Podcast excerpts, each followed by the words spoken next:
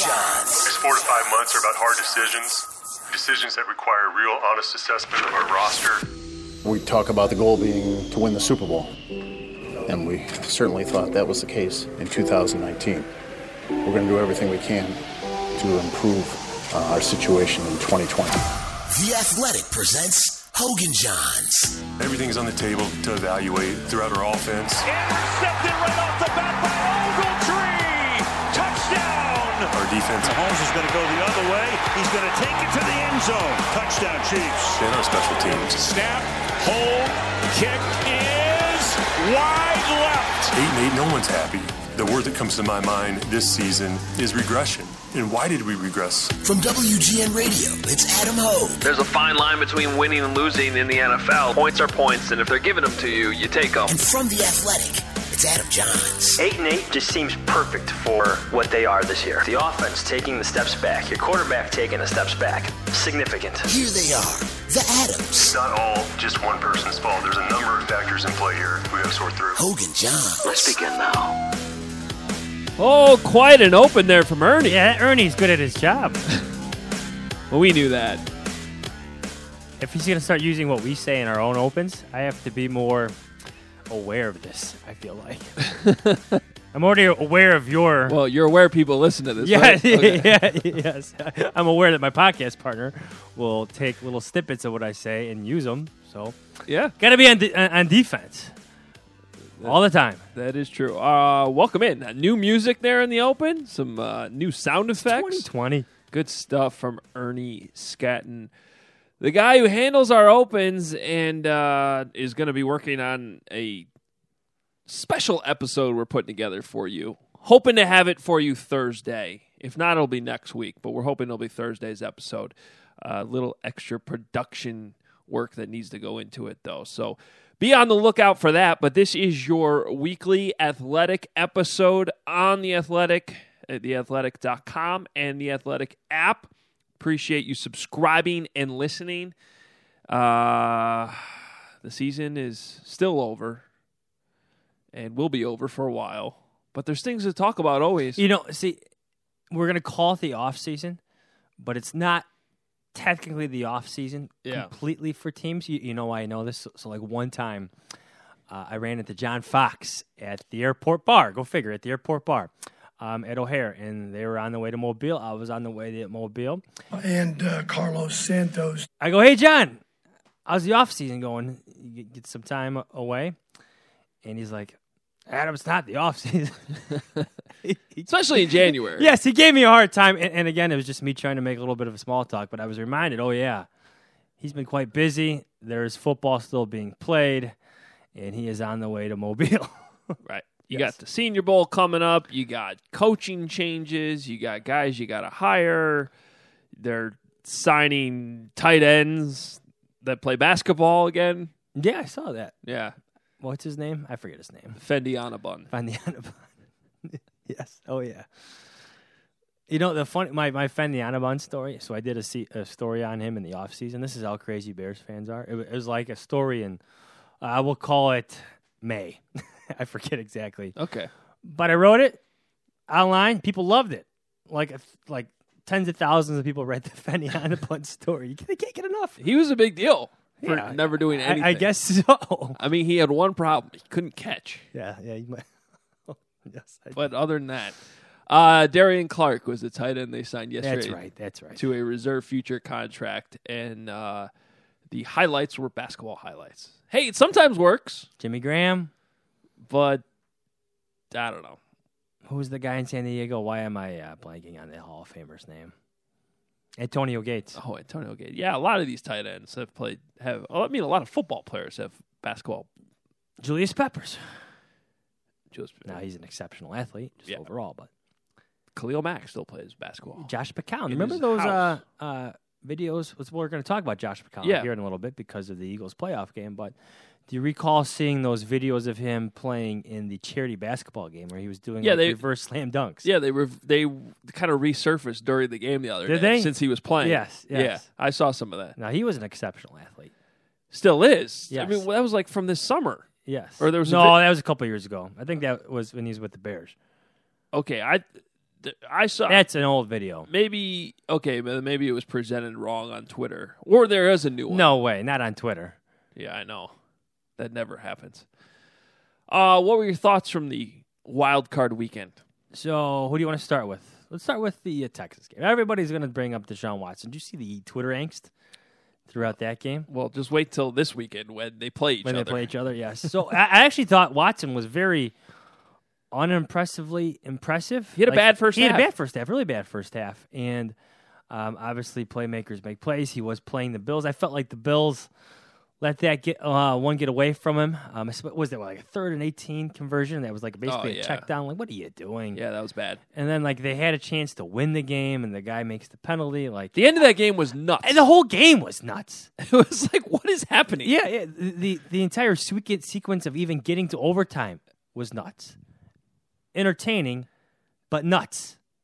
Um, like even that spin Arama throw that he had, which was a special play. I don't know how he didn't get sacked. Yeah, like it's unbelievable. Like like the defensive back in me from like high school is like make the tackle. What what is Yeah. going on here? And, and don't get me wrong, an impressive play, but at the same time, I'm thinking to myself like, make the tackle. yeah, both either of those guys make the tackle. Two guys hit him, spun him around. They hit him hard, tackle. too. Yeah, yeah. I was almost surprised he wasn't like called down because sometimes they play they they whistle plays dead when collisions like that happen on quarterbacks. We've seen it a couple times. Um, like it's happened to Deshaun Watson. Like didn't it happen like five or six weeks ago where he made an impressive play? For They a whistled touchdown, but dead. They whistled it dead. Uh, Obviously, the playoffs are an exception here. You got to let these guys play through the whistle. But, um, yeah, yeah. I don't know. How'd you feel about that game? It was just a wild game. Yeah, I mean, I the Bills definitely let them. That's one that's going to sting for a long time if you're a Bills fan. I mean, you're up sixteen nothing. You blow that. You have opportunities.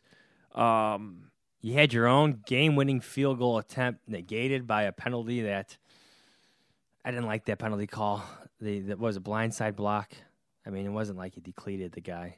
okay, that rule Uh, is at the it's at the top of my list of things, along with getting rid of the replay on pass interference this offseason that needs to be addressed. I get the blindside block rule. I understand why it exists, especially on kick returns. So you you know you got guys running all over. The last thing you need is somebody getting decleated from behind or from the side when they're not looking. Even downfield, I get it. You know that blindside block rule, I get it. Downfield, they need to amend the rule though that it does not apply behind the line of scrimmage.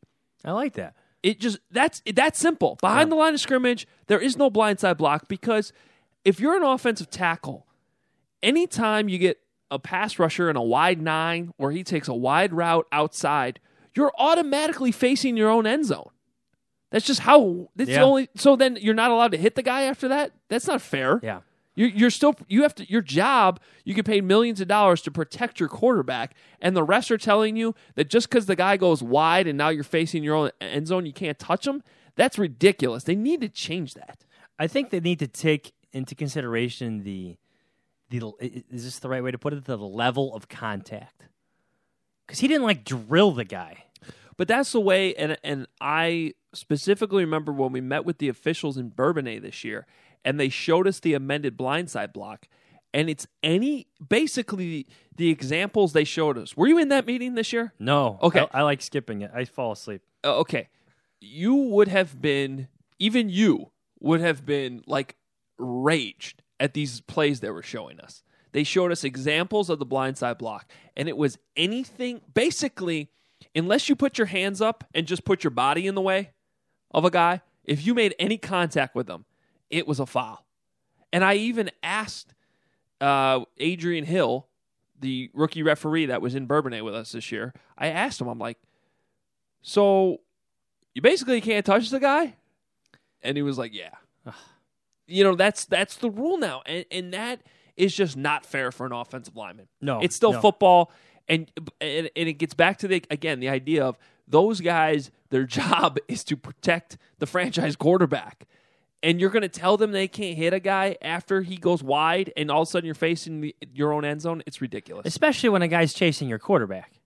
Yeah. Like your natural instinct is to protect your quarterback. So if you didn't see it, it was called on who? Uh, offensive lineman Cody Ford. who's there? The right tackle. I forget the specifics, but I didn't like it. Here, here's another problem with it. It happens all the time. Yes. And I I forget which game it was. I think it was on Sunday where I specifically saw the almost the exact same play. Yeah. And the referee let it go. Right. Because it shouldn't be called foul. Right. But you can't then just have some like oh okay then what about the fourth quarter of the Super Bowl? Are you going to call it or you're not? Yeah.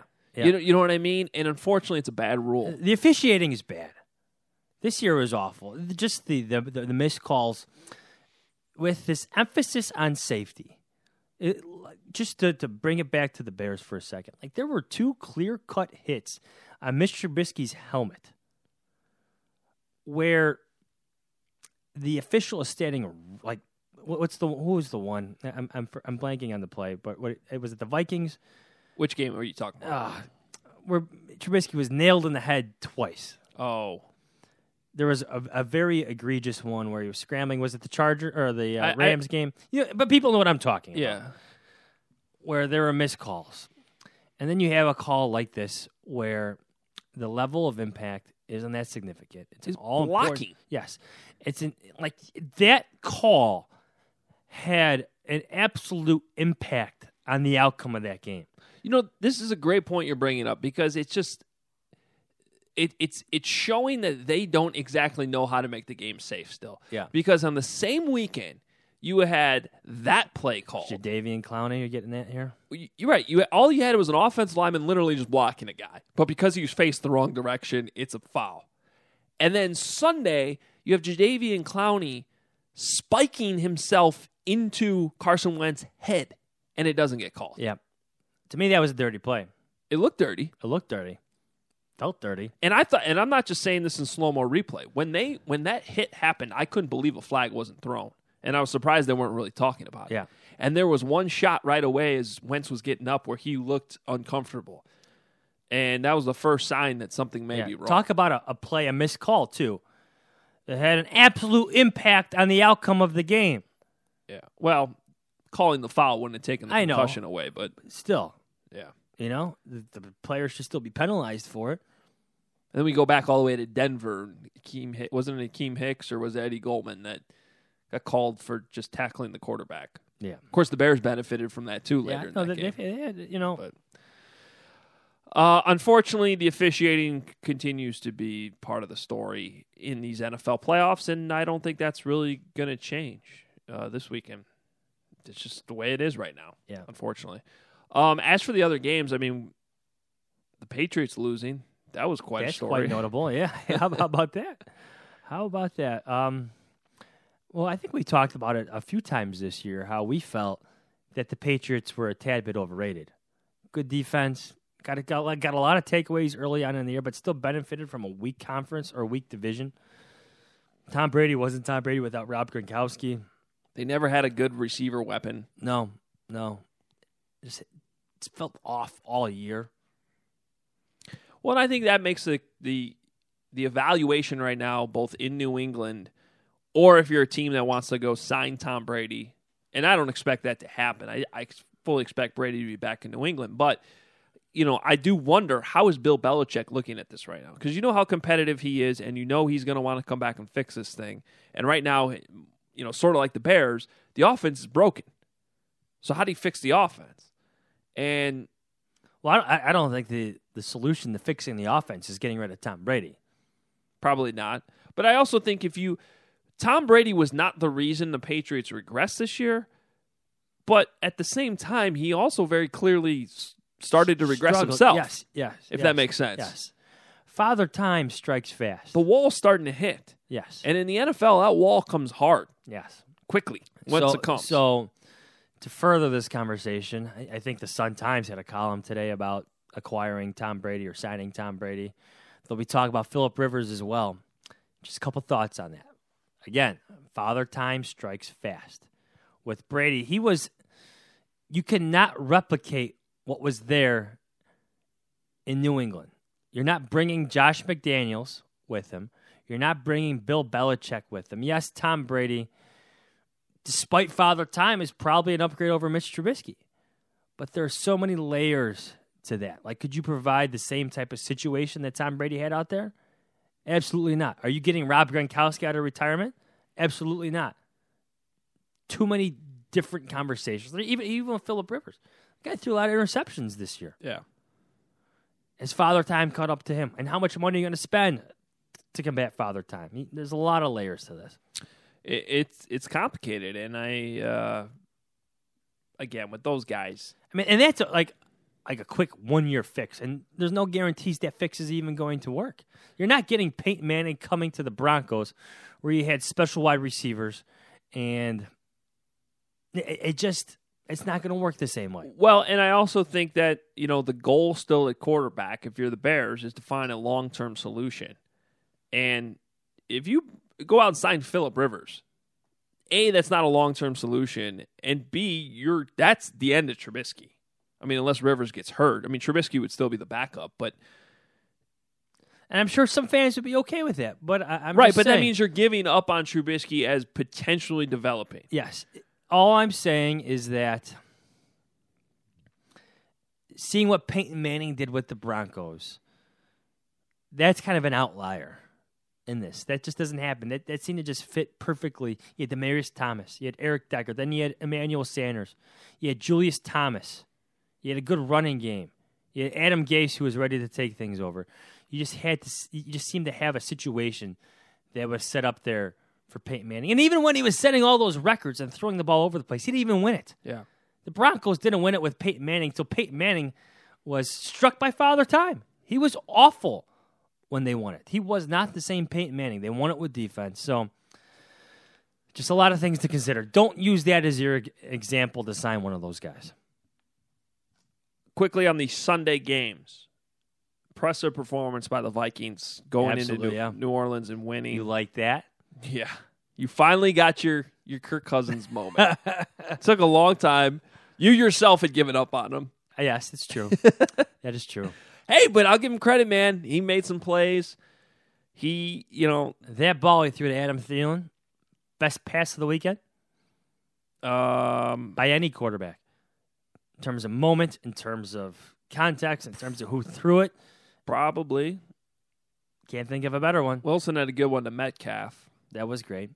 but It's that, Russell but Wilson. that was to win the game. Yeah. Also, the fade. This is Kirk Cousins. the fade yeah. to Rudolph. Yeah. I don't like that play call. I mean, the analytics show that just a jump ball in the end zone uh, when that's your last play isn't the the best thing. Because remember, that was third down. They were going to have to kick a field goal if Yeah. they don't get that.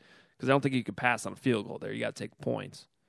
Although that would have been an interesting situation because if a touchdown does win it. Yeah. Um. So, anyway, great, great job by the Vikings. They go to San Francisco now.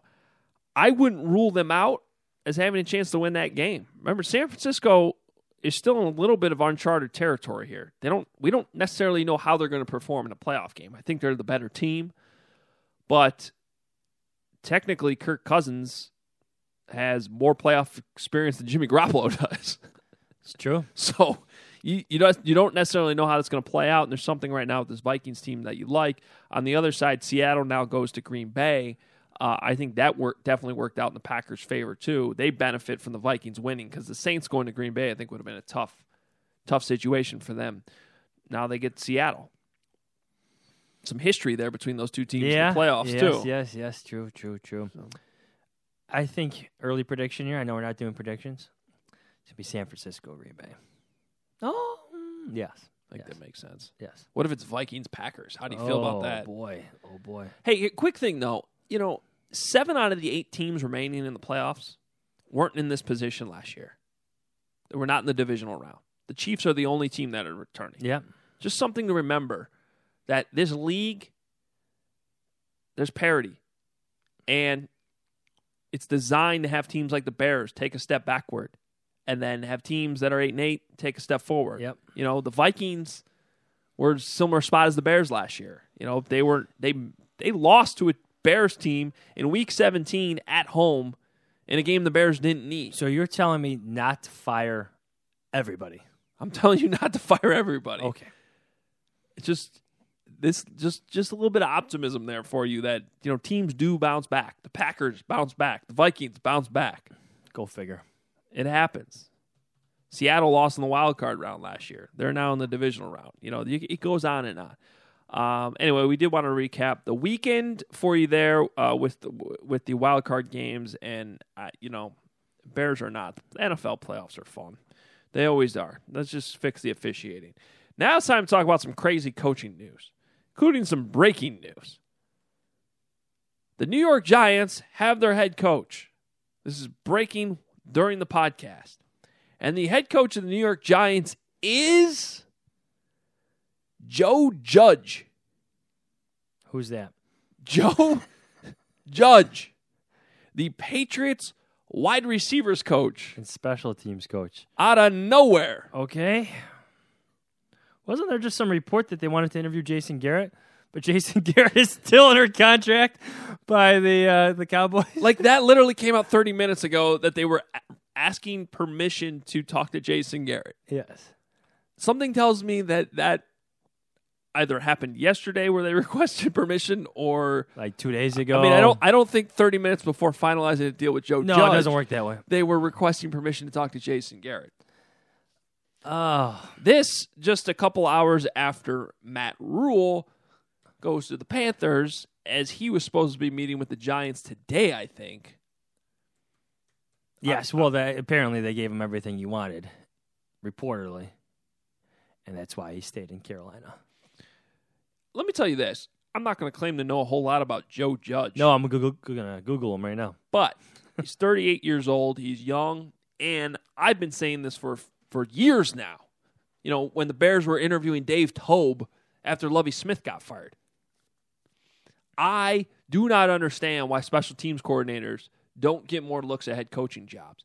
So if you're the special teams coordinator for New England, you know who cares a ton about special teams? Bill Belichick. Yeah. He you want to get him everyone says he doesn't talk. Ask Bill Belichick a special teams question. He'll give you a 500 word yeah. answer. Oh, it, it changes games. Uh, absolutely. Well, Mike Ditka, special teams coach, John Harbaugh, special teams coach. So there's there's a history of it working. And what's the argument? Is they work their whole roster. They get to know all sorts of different guys at different levels of their careers and different draft selections and whatnot. But I, I look, I don't know. They they selected Daniel Jones. What seventh overall? What was it? Fifth overall? I forget exactly. Top ten. Seventh, yeah. Yes. I think. What's his plan for the quarterback?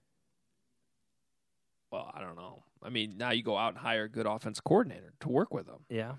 I like specialty. I mean, I just I think in this, I, honestly, I think right now it's sort of happening with the Bears in the in this day and age. Everybody trying to pair their franchise quarterback with a head coach play caller doesn't always work. The overall head coaching job is sort of being ignored a little bit. Yeah. And you need to be overall oversee all 53 players Yeah. and a practice squad. Now, the good news for the Bears is even though they went for the head coach play caller quarterback route, I think they actually found a good head coach. Yeah, he's excelling in the in the other areas, and he's got to improve offensively. And we're going to talk about that a little bit with a story you had on the Athletic this week. Uh, the great things Matt Nagy's doing as a head coach. He surprisingly, it's the offense that needs to get figured out.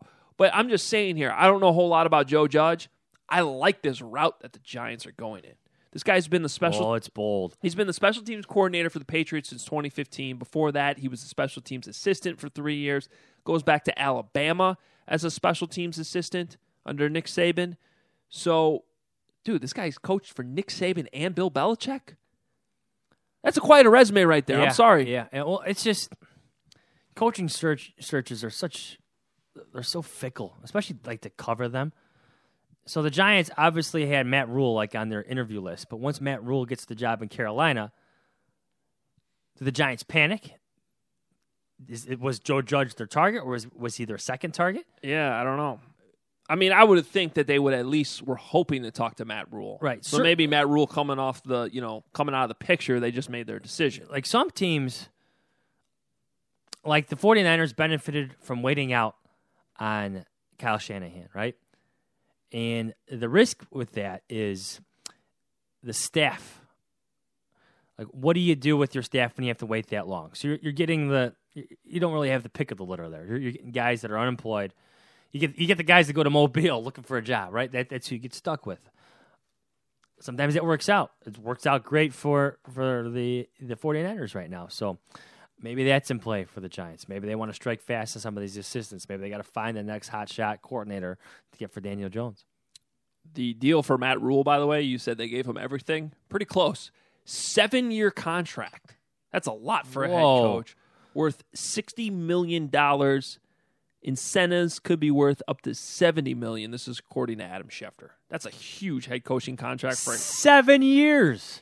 for a guy coming from the so college ranks. Well, this is that's a game changer because look, we all know NFL front offices are extremely impatient. We're talking about the ownership, right? And they're willing to eat lots of money, lots of money. Pat Shurmur, they're eating a lot of money there in New York, and and I'm sure Joe Judge at least got a five year contract because that became standard. Matt Nagy got a standard five year contract. Wow, seven years. That's a big deal.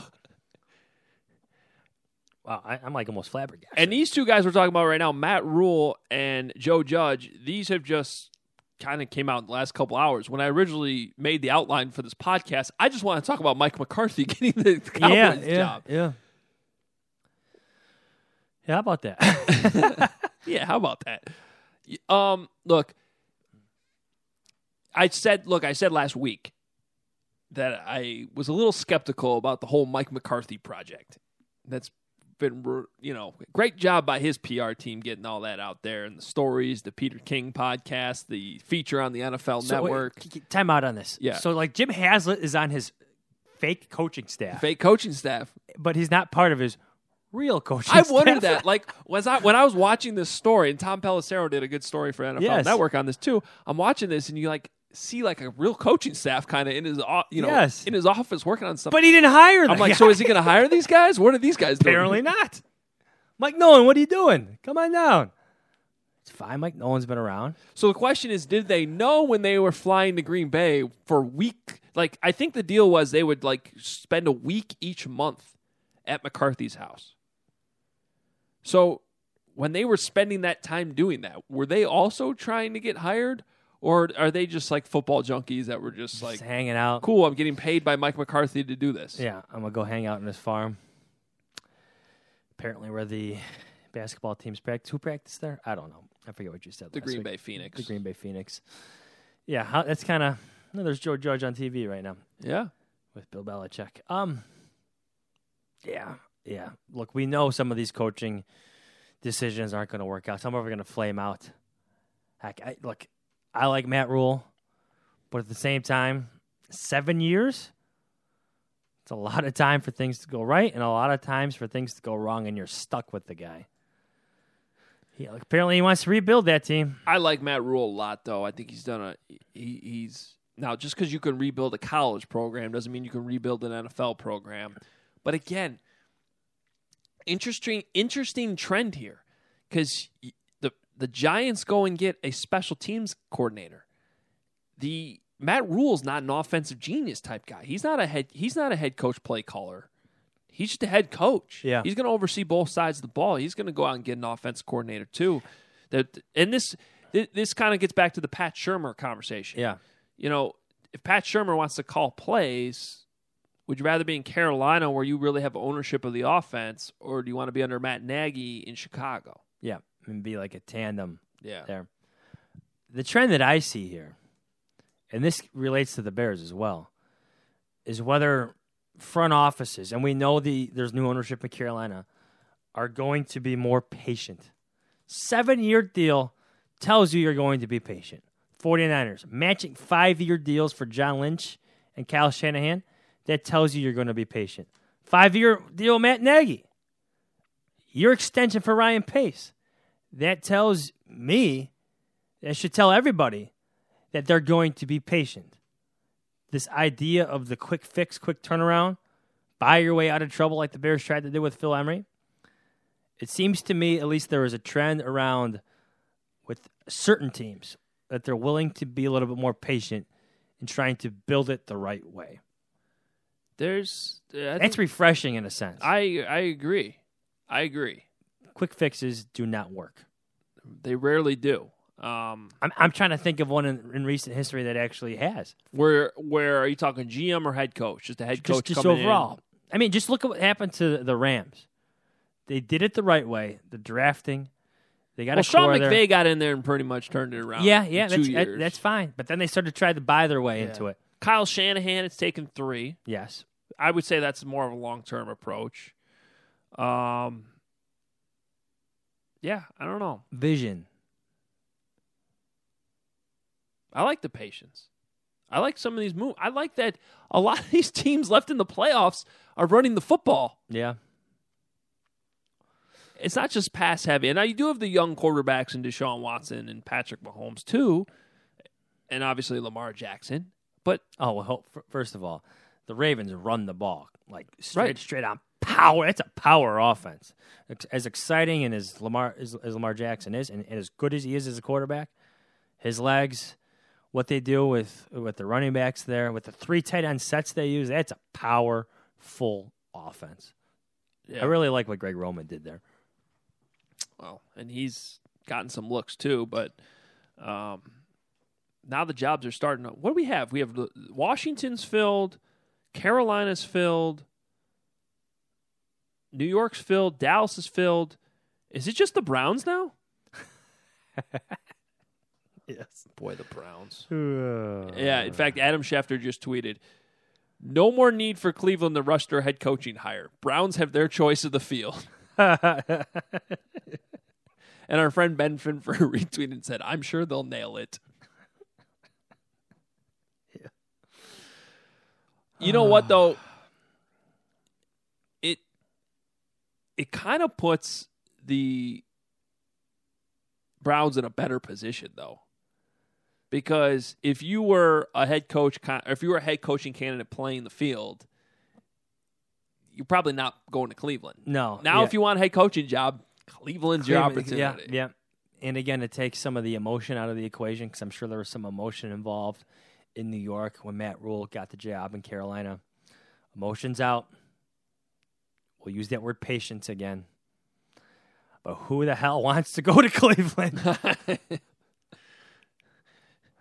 Not a great city, not a great organization. you got your quarterback all over TV in the playoffs, but he's not actually playing in the playoffs. Even my wife said something like that during the games the other day. She's I- like, I actually- he's in every commercial. I, I actually find the ones where he's in the stadium quite funny. They're- it's a great ca- campaign. yes, Those are outstanding yes, commercials. They're clever.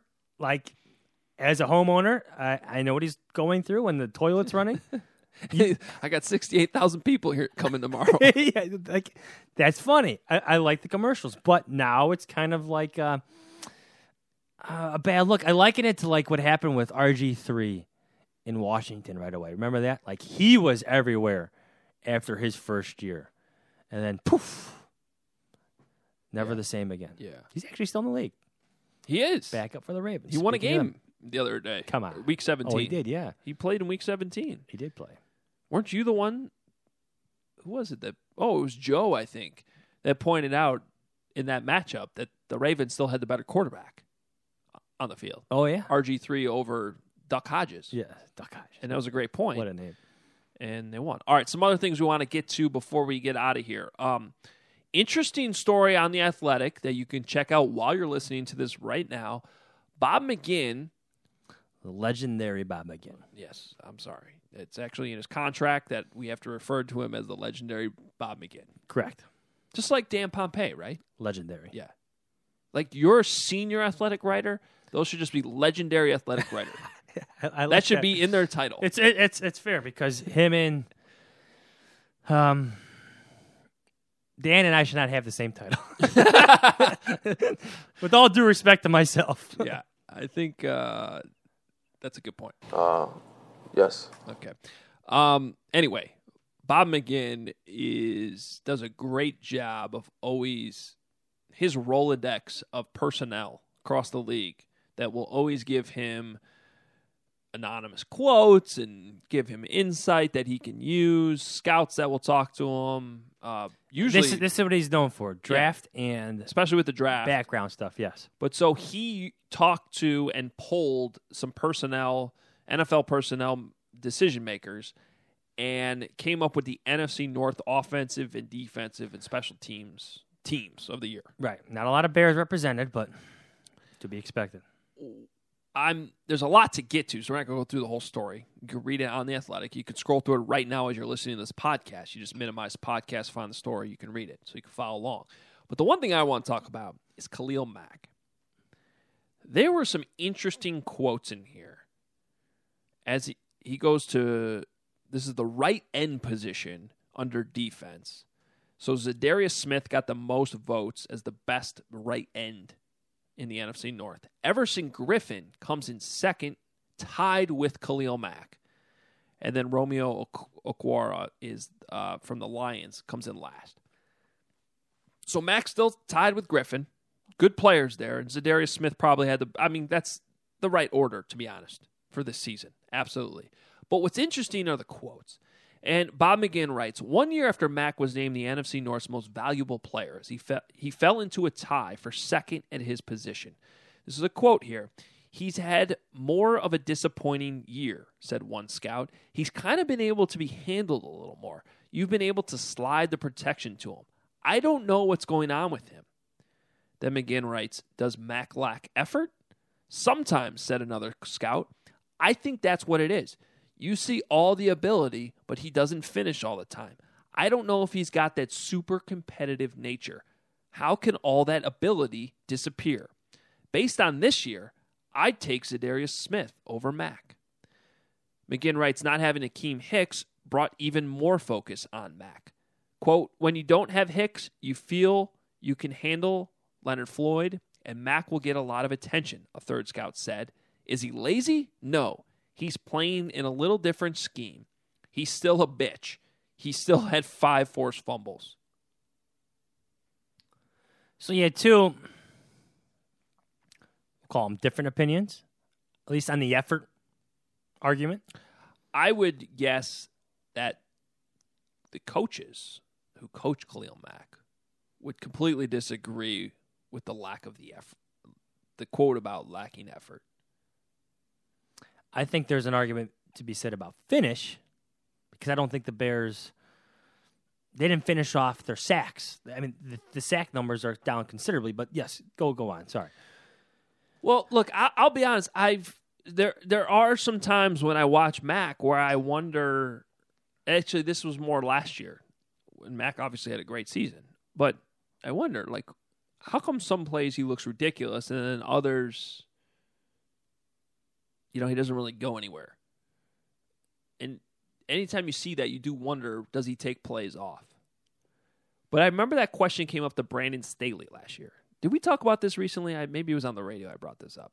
But we we talked to Brandon Staley, who was the Bears outside linebackers coach last year, and he went with Vic Fangio to Denver, so he wasn't around this year. But I remember talking to him last year, and he went into such great detail. I'm pretty sure we played this on the podcast about how Mack is a technician and sets moves up for later in the game. So when sometimes it might look like he didn't quite give full effort, he's actually sort of conceding on a snap that he's not going to get to the quarterback based on the play or the direction it's going in or whatever, or maybe it's just first down or second down, it's a rundown, where he might not be giving 100% because he's sa- a saving his energy, but also he might kind of just throw in a dummy move to set up a real move later. Like this is the stuff that Khalil Mack works on in his craft. And I think the way Staley said it was like he's always giving 100%. It's just sometimes he gives 110% on other rushing downs. And I thought that that was really interesting. It made a lot of sense. Yeah. One point I want to drive home on this is sometimes the rush plan, the game plan comes into effect.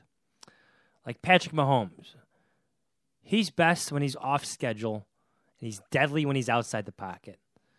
Like even Aaron Rodgers is like that. So how many times have we asked these guys and done stories on these guys where defenders are saying we want to keep them in the pocket? So when you do that, yes, you want to get to the quarterback, But sometimes it changes your rush because you got to contain. You can't let him get outside of you. So you change your rush a bit. So that comes into play. I do think Akiem Hicks, like one of the scouts said, the loss of him was significant up front because it, it allowed, like the scout said, more ha- players. Yes, yeah, handle Floyd. Yes, this sl- to slide to Mack, and then you got Floyd left on one. I would not be surprised. I know you've brought it up a couple times. If Mack was not dealing with some type of ailment, there's too many times where I wondered that. There's too many times where I think maybe some of these scouts wondered that. Like, what's going on? Like So- the one quote, I don't know what's going on Yeah, with him. yeah, That's so- kind of how I felt all season. So even everything we just said, what Staley said, setting guys up for later, the rush plan, keeping guys in the pocket, the loss of Akiem Hicks. I do think there's something up with Mack. I do think maybe he's got an injury of some sort. It wasn't serious enough to, to keep him out of practice, but these guys deal with things. They play with things. And when you're getting triple teamed, I think that comes into play a little bit more. Part of it's unfair because he- is so good. He sets these ridiculous expectations that are hard to meet. And Cleo still had a good season. But there are superstars in sports that are superstars for a reason. They get paid like superstars, and they're expected to perform to that level because that's who they are. You know, if LeBron James has a bad year, everyone's going to go, well, what's going on with LeBron James? Now, Cleo Mack didn't have a, do- a bad year, but he had he didn't have a Cleo Mack year. And I think the thing like if I, I broke down that one Lions game in the middle of the season and detailed exactly how, you know, the Lions handled them. But there were still a few one on one rush opportunities, and I think he won a couple of them, but he didn't win them all, which you're not always going to win them all. The problem is, like, go back to last year. Wasn't there a triple team that he defeated and sacked the quarterback Yeah. with his ass? Yep. Wasn't that a play that happened? Oh, the the ass sack was the butt sack was against the Packers. Yeah. And didn't he go through like three guys to Yeah, do that? Yeah. You know, there there were ridiculous plays like that a year ago that weren't there this year. And to me, then when I see scouts say, I don't know what's going on with him. So they're seeing it too. And he said, and another scout said, how can all that ability disappear? It just, it's experience in my job where when I, sometimes the only answer to that question is a guy's not 100%. Yep. He's dealing with something. And that's why I kept bringing it up throughout the year because something here doesn't make sense. And in my nine years of covering this league, when it gets to that point where you have somebody this good, more times than not, I'm not saying it's definitely the answer, but more times than not, especially when you can't get an answer, it's the guy's playing. With Yeah. something. Yeah. In hockey, this was prevalent. Oh yeah, happened. uh, But the difference in hockey is like almost always the season would end and they tell you what They, was they going tell you, on. Wouldn't oh, they? oh, yeah, they'd be like, you Yeah. know, surgery after surgery after surgery, and, and maybe Mack's isn't serious enough for for surgery, but I don't know. Well, I'm just speculating if he's dealing with some type of back spasm or something. That's nagging. That bothers you. There you go. You know, it doesn't mean it's significant to the to the point where you're undergoing the knife, like like a Roquan Smith with a torn pectoral muscle, but it's still going to have to be treated during the week. Still going to have to be treated in the off season. But then the hope is that it's not recurring. yes, yes, And, and he is getting up there. Like I remember when we did the podcast right after I traded for him. It was a six year contract, right? Chances are, I think we said this at the time. Chances are, the last two years, Yeah. he's not going to be the same player. right. You wanted four special years out of this. That's why I said this year. You're already two two years into it, Yes, and But you I- don't have a playoff win. yes. So I, I think the answer to all this is probably all the above. It's scheme. It's Hicks. It's a lack of production from Floyd. It's probably the offense regression as well because they're on the field so much. It's teams, I mean, opposing offenses being able, able to dictate a few more things defensively. I said Hicks. It's probably losing Trevathan. There's a lot of factors into the decline. And again, I think some of it's probably a bit personal too. Well, I said this last night on on WGN Radio. to me, there's two things that I want to see from Pagano, Chuck Pagano, this offseason, schematically. One, I'd like to see Eddie Jackson go back playing the position he was playing before. I think it's a hundred snap difference in terms of free and, and in the box. He needs to be the free safety. He's too good of a center fielder, ball hawking type guy. He, I know he had a great year and he got rewarded with that extension. Congrats to him. He deserves it. Now But he you- can be greater. Now you need to get the production out of him. So, and I realize why they did it. Ha ha Clinton Dix is Not an in the box safety. he's not really an in the box safety. So move on from Ha Ha Clinton Dix then, who I thought was good.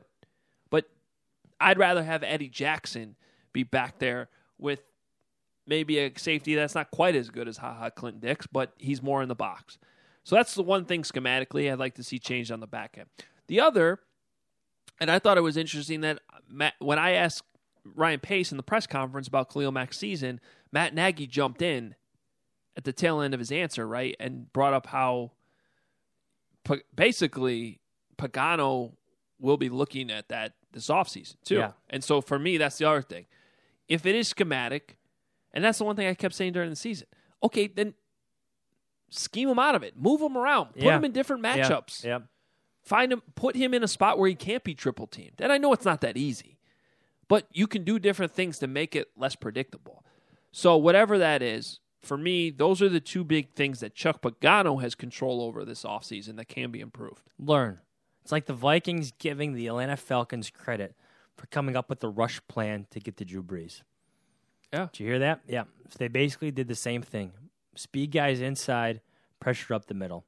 And it worked. Hey, last year Bill Belichick gave the Bears credit for how they played. I think Jared- everybody should give the Bears credit still for that. Jared Goff has not been the same. It is funny those last two Super Bowls, the Eagles win with the Philly special, and it gets revealed after the game that that goes back to the Matt Barkley play Dowell Loggains. and Dowell Loggains in Minnesota. And then last year, Bill Belichick's openly talking about how they go back to that Bears Rams tape and how Vic Fangio shut down the Rams offense, and that's what they did in the Super Bowl. Yeah. Yeah. So the Bears do have two Super Bowl trophies in the last two years for other teams. Yes, that counts. Can they get that at Halas? Something like that. All right, before we get out of here, you had a really good story over the weekend on the locker room uh, and how Matt Nagy kept it all together during the four game losing streak. Yes, thanks for uh, bringing it up. Um, I didn't want to even bring it up, but, but thanks. Um, Why not? I don't know. I don't know. I don't like the. So anyway, It's the Athletic Podcast. I know we got to talk. You can read it on the on the athletic.com. I, I, I look at it both ways. I, I get that some people, and if you look at the comments, are just whatever. I mean, they want everybody gone. Like they just want full on house cleaning, and that was never going to happen. And I think some fans are never going to be happy and, until it happens. You know, They There's a be- lot of anger right now. Yes, which is understandable. But throughout the season, and, and let me know if you had the same feeling, like when they were in that four-game losing streak, and then things started to turn around. I, I'm, I'm starting to wonder. I'm, I'm talking to the guys in the locker room. Mean, you and I both worked that locker I'm Like, what's going on here? We covered some bad, bad dysfunctional teams here in Chicago. And yes, there were some signs of things getting away, and yes, there was some discord. Um, but it never took that like final turn until complete anarchy. Like teams that we covered, even like John Fox, guys were fighting with each other. Coaches were, you know, like Adam Gase didn't like Martellus Bennett by the end of it. Like there were certain things that started to surface year after year. And I guess Fox and Fangio. Fox and Fangio, yes. Um, this year, I mean, yeah, Matt Nagy got away. Like, like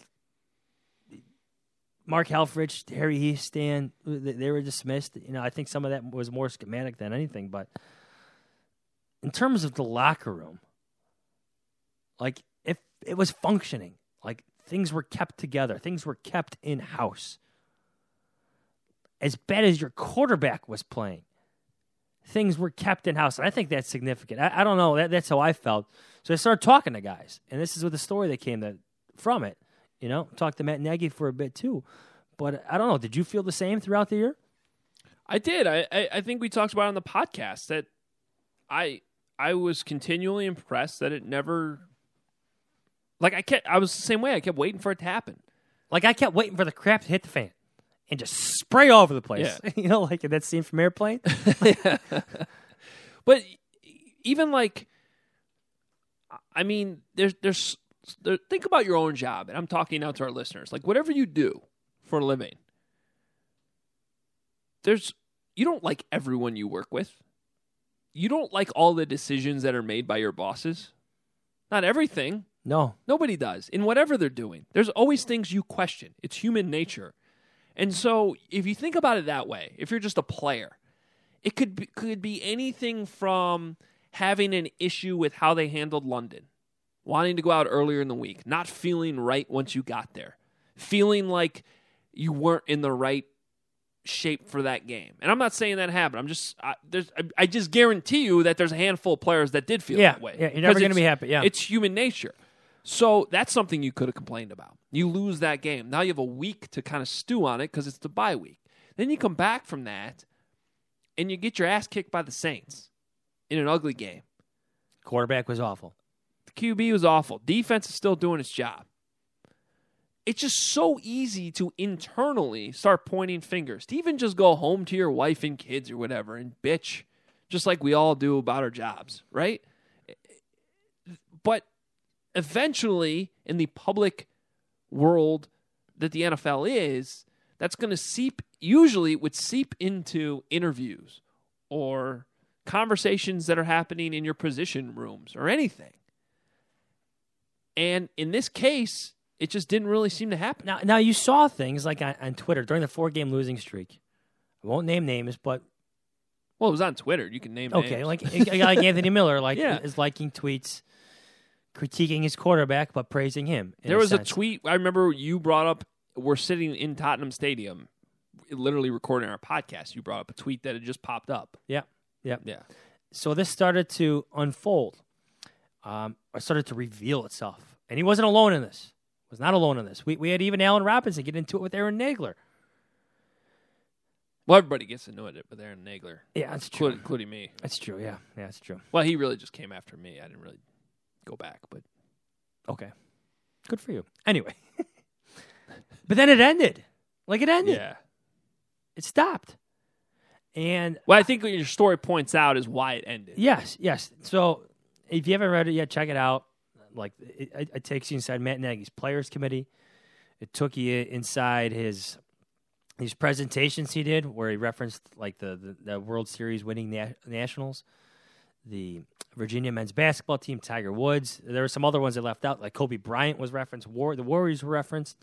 Matt Nagy's a big basketball guy. Um, it brings you into how he kept his coaches engaged with his coaches' families day he had. You know, you and I have kids. Yeah, I didn't know. Like that was new information. I really thought was great. In like so that you should talk about. It was uh every Monday night. right? Every Monday. So Matt Nagy would have an hour for his coaches to have their families come and and just play. and just play. Like Yeah. get away. Mondays are long days for those guys. Brutal. And we're talking about like 15, 20 hour days. I'm, I'm not exaggerating. Yeah, Some and of they're not guys- exactly sleeping a lot after the game. That's what I mean. Yes. So it's grueling. So he gave them, and obviously, you know, he has his own kids, um, four young boys. So to to have an hour with your families, your kids, because everybody has concerns at home. So people forget that people are people. These players, these coaches are people, and that some of these coaches found it rejuvenating. So there's different things afoot, and I get the Bears did not deliver on expectations. I get it, but a lot of these things they did last year too. Coaches Day, Players Committee, visual presentations. It worked in one year, kind of evolved into uh, something different in another year, but something's something has been built, and I just think in talking to some of these players, like I talked to guys who've been here a long time. Charles Leno, he was here when things went crazy under Phil Emery and John Fox. Pat O'Donnell too. Allen Robinson was in Jacksonville. Kyle Fuller was here just as long as Charles Leno Jr. and Pat O'Donnell. Like Akiem Hicks. Yeah. He's come through some tough times getting kicked out of there in New Orleans, going through um, New England, and now he's here. Like these guys have seen some things. And they like what's been built here culturally under Matt Nagy. I don't think that could be overlooked. Well, Well, you- not be ignored. you know, you did a good job of of showing behind the scenes why there is still faith in Ryan Pace and Matt Nagy. Like, I realize that Ted Phillips and George McCaskey don't always do the you know the best job of articulating, and they're put in a tough position after a very disappointing eight and eight season. Well, wins are to- everything. to- I understand that. to to explain why they still believe in Ryan Pace and Matt Nagy. But I think this is exactly, and it goes back to what I was saying earlier in the podcast too. Why I too believe that Matt Nagy's proven that he is a good head coach. The offensive stuff still needs to come around. There's Yes. no question. But as a head coach, I've been very, very impressed with with what he's done so far. yeah. So, all right, here's how I want to end the podcast just for some fun because it's popped up on Twitter and I did a little digging and I like it. Bold predictions. Since it is the start of the offseason, let's mark it down a bold prediction. And I mean bold.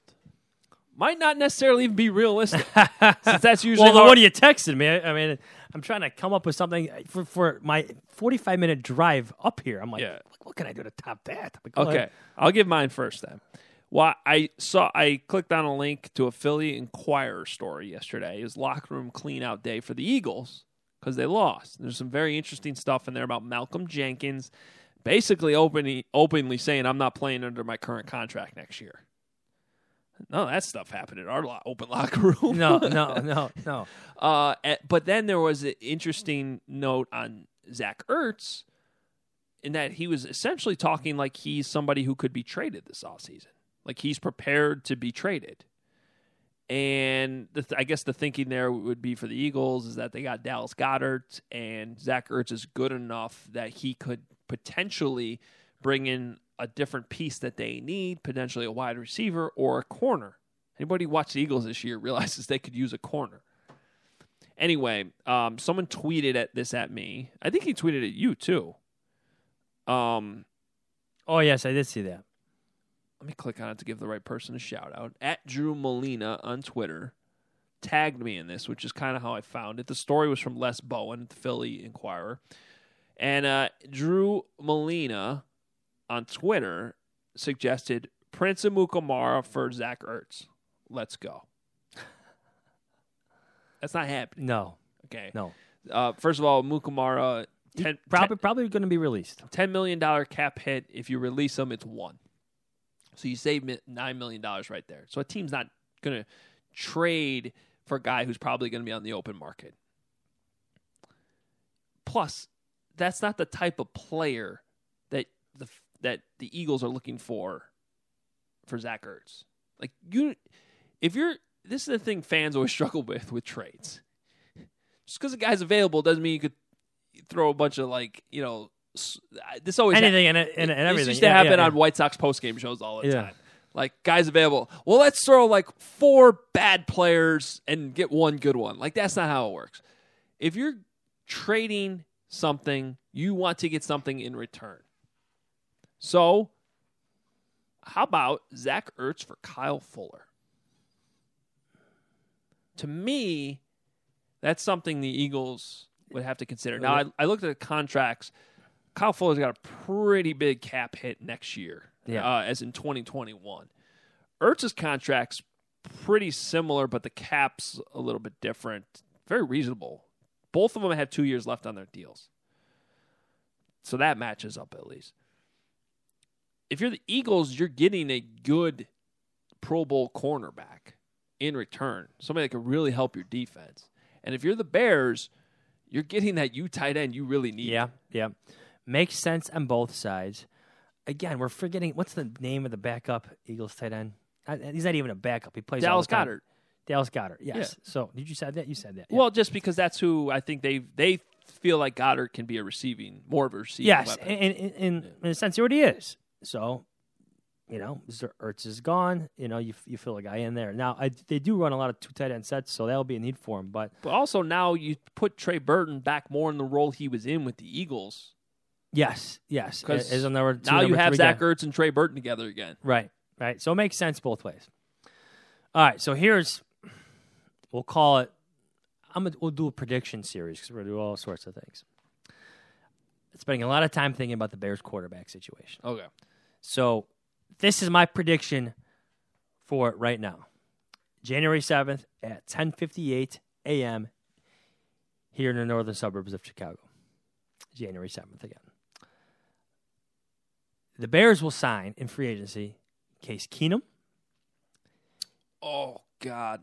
and they will draft one in the fourth round using that um, conditional pick or comp- compensatory pick.